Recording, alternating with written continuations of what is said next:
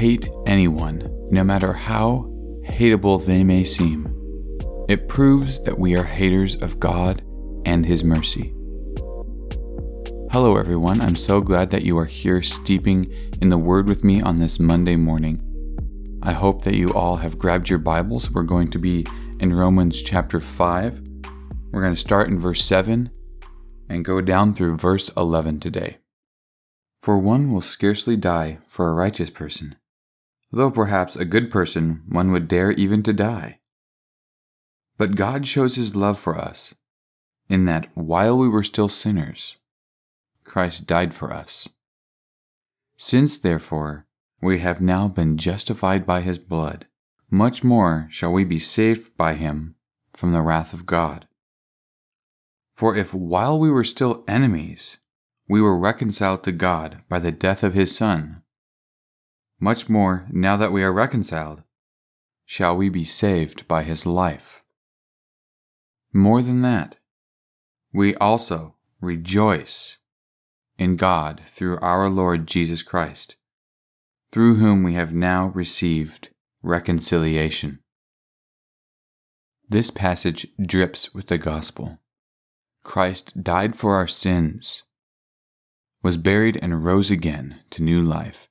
And when he rose again, he brought us with him, making us new men and new women in his name, by his power. But one man says, the gospel is what happened to Jesus Christ. It is his story, not ours.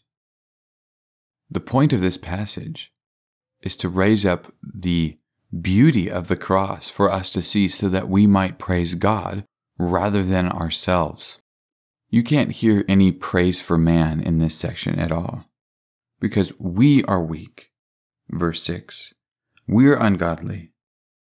In verse 7, he says, uh, people would, if they were noble, die for a righteous person because it confers nobility upon them to die for a noble person or a righteous person. But verse 8, we are sinners. We are not people that are to be lauded for our uh, virtue. But it lifts up God's love. It shows God's love in contrast to our hate. While we were still sinners, God reached out his arm, his strong arm, his strong right hand in Christ, and Christ died for us when we were the most hateful. So, what that verse says is He is the best at loving. He is just. He doesn't let things slide, but He can also love better than any of us could ever conceive.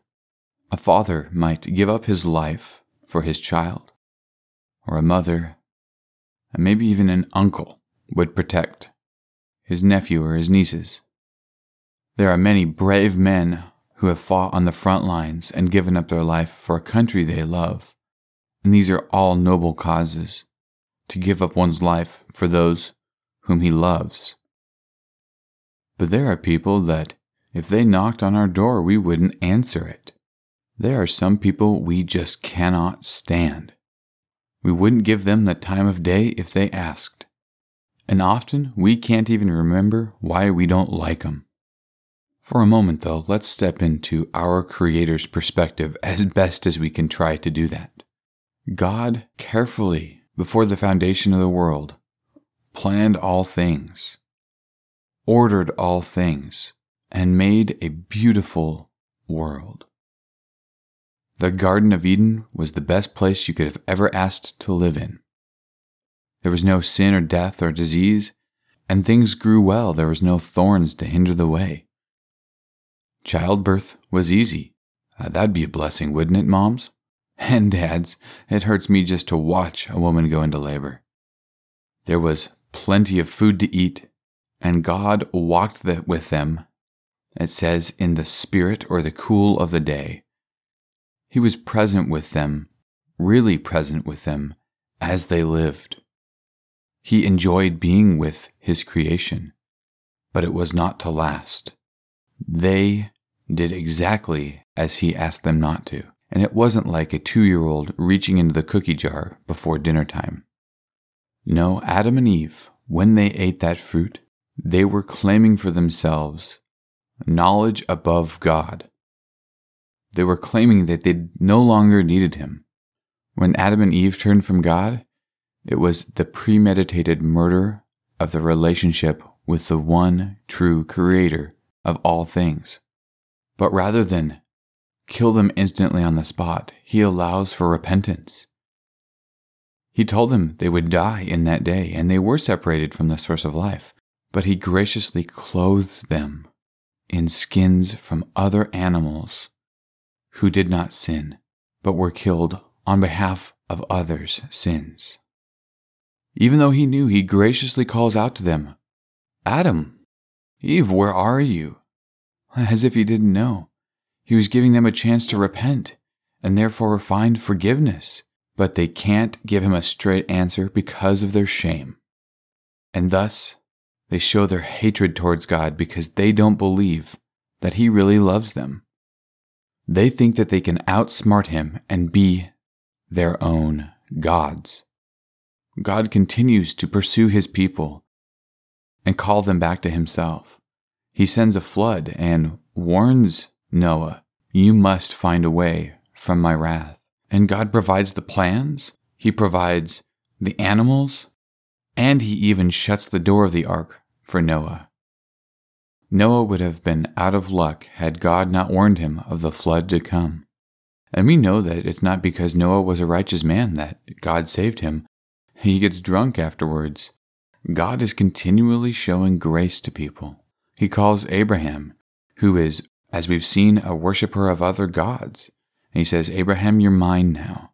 He calls Joseph out of the Nile River, which happens to be the God of Egypt and makes Joseph his own to raise up God's own mighty name before Egypt and all of Israel. And yet, Israel backtalk God. They continue to run away from him, and he continues to pursue them. He gives them time and time and time again for repentance. There are countless examples of God's pursuance of people who hate him, but the peak is right here in our passage in Romans. Verse 8 But God shows his love for us in that while we were still sinners, Christ died for us. You might die for a righteous person, but God is supreme in his love of his people. He dies when they are the least lovable and the least wanting of love. When we can't forgive someone who is hateful and easily hated, we are proving ourselves to be less loving than God by a long shot. When we try to reconcile with people we hate or are hating us, we want to make things right first and then we can forgive. But that's not how God does it. Verse 10 says, For if while we were enemies, we were reconciled to God by the death of his Son, much more now that we are reconciled, shall we be saved by his life.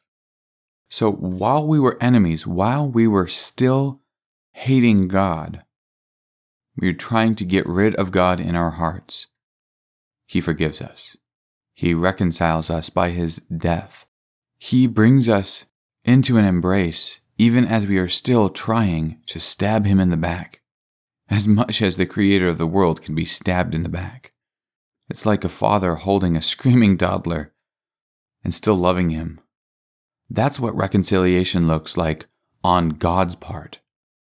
Very rarely, when people are still breathing threats and murder, as it says of Saul in, in Acts, are we still trying to reconcile with him.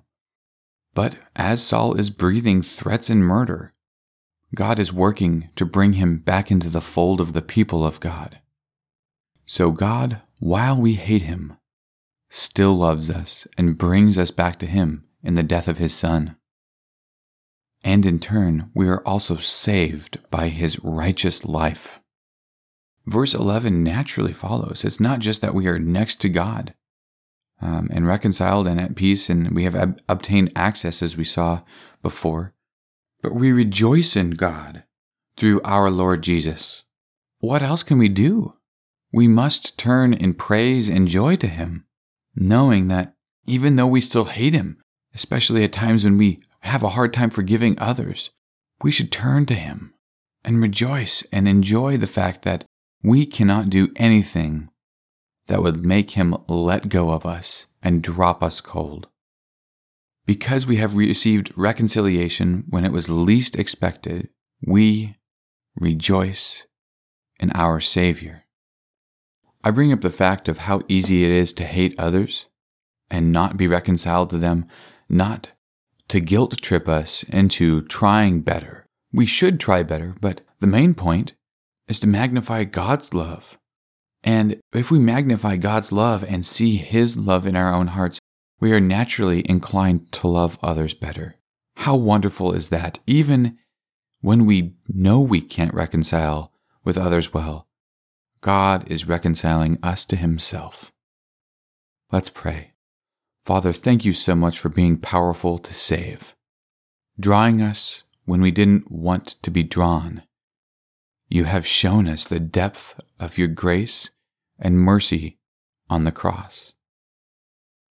Even as the spikes were being driven through your son's hands and feet, and even as he was being lashed and his skin torn from his body, even as your wrath was poured out on him for our sake, he said, Father, forgive them, for they do not know what they are doing.